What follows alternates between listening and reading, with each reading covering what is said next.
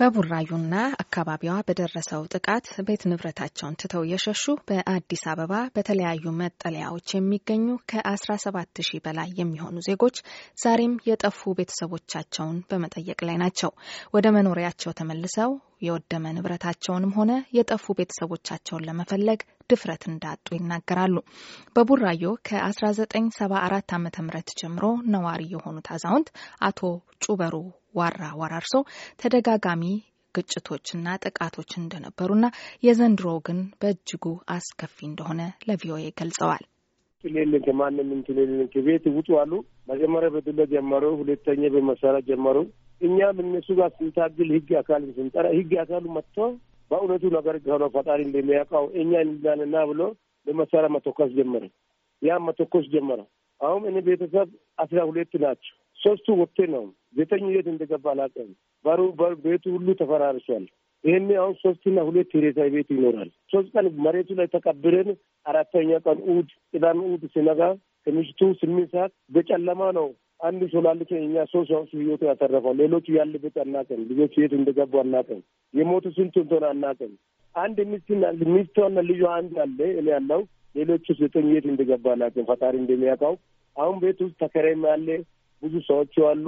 ያ ቤቱ ንብረቱ ሁሉ ወድሟል። ምንም ነገር የቀራ ነገር ማንም ምንም ነገር የለም። ተመልሰን ለማየት በምን መንገድ እንሄዳለን? ህይወታቸው ያትርፈናል። እነሱ ቤት እንደገቡ አናውቅም። ይሄ መጨረሻ አራተኛ ጊዜ ነው እንደዚህ የተከሰተ። መጨረሻ አባረሩ። አራተኛ ጊዜ ነው የተከሰተው አሉኝ። ከዚህ ቀደም እንደዚህ አይነት ነገር ገጥሟችሁ ያውቃል? መቼ ነበር? ሰባት እንደዚህ ገጥመዋል። ዛሬ ሁለት አመት በፊትም ገጥሟል። ዛሬ አንድ አመት ገጥሟል። አሁን ይሄ አራተኛ ነው። እነማን ናቸው ይሄንን ጥቃት ያደረሱባቸው? ያው እዛ ያሉት ናቸው። እዛ ናቸው በሙሉ ያሉት እዛ። ማን ያውቃል? እኔ የመጣው ደቡብ ሰው ነኝ። ከዚህ ቀደም ሲከሰት መንግስት ያውቃል? አዎ ሁለት ሺህ ሁለት ላይ ኦሮሚያ መንግስት ፈርሞ አሁን በኋላ ሌላ ብሔር ላይ እንደዚህ ስህተትና እንደዚህ ጥፋት ካለ ኃላፊነት ወስጃለሁ ብሎ ፍርማም አለ። እኛ ለቄ ስንወጣ መልስ ብሎ ተመለስ ብሎ ያስመለሱ አካል ያለ ከቡራዮ መጥቶ ሶስት አራት ስብሰት አድርጎ ከዛ ቀጥሎ ዛሬ አመት እንድልቅ ጀመሩ። አሁን መጨረሻ ነው ያባረሩ። ሌላዋ የቡራዮ ነዋሪ የነበረችው ፀሐይ የኦሮሞ ተወላጅ ነኝ፣ የልጆች አባት ከጋሞ በመሆኑ ጥቃት ደርሶብኛል ትላለች። ከአስራ አምስት አመት በፊት ነው የተጋባ ነው እና ባሌን ትቼ ወዴትም መሄድ አልችልም። እኔ እንግደሉኝና እሱን አለኝ። ሶስቱ ዙር መጡ።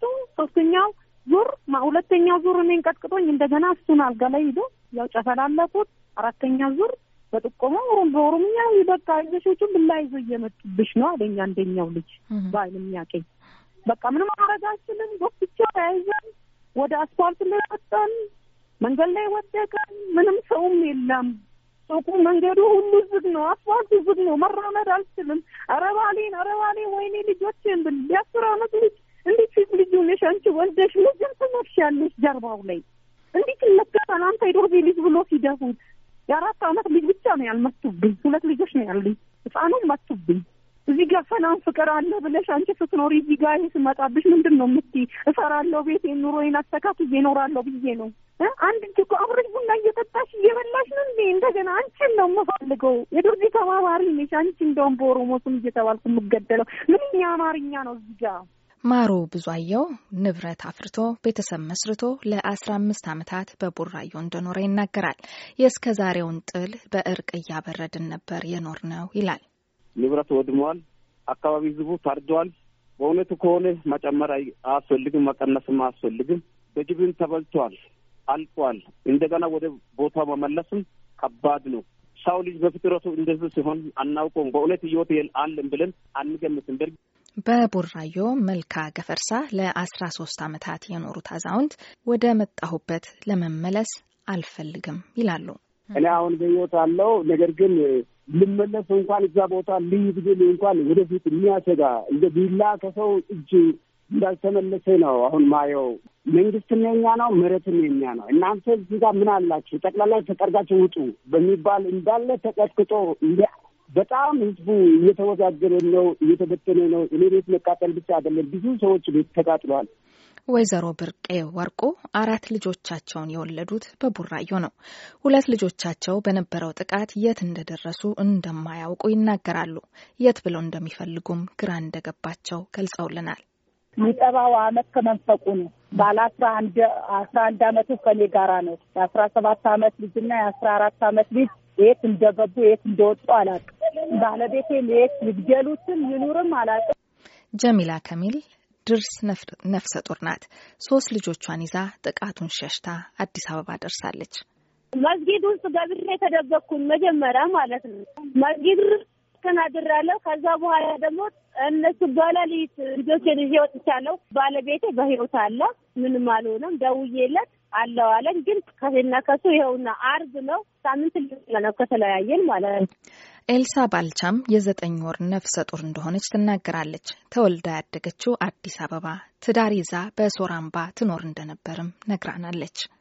ይህ የሆነው አርብ ዕለት ነው። ከቀኑ ስድስት ሰዓት አካባቢ ያው እኛ ካለንበት አካባቢ አንደኛ እሳት እየነደደ ነው፣ ሁለተኛ ደግሞ የሰው ነፍስ እየተገደለ ነው። በቢላ ማለት ጎራዴ የሚባለው በሱ እያረዱ ሳይ ያው የሞተውን ሬሳ ራሱ እያየሁ ነው የሚወጣው ማለት ነው። ነፍስ ያውጥኝ ያልኩኝ ለከተማው ብዙ ሩቅ አይደለም እና ወደ ወንዝ ምናምን ሰው ሲጥር የሞተውን ሬሳ በጣም ነፍሴ ለነፍሴ ስለፈራ ሮጬን አምልጬ ወደ ከተማ የገባው።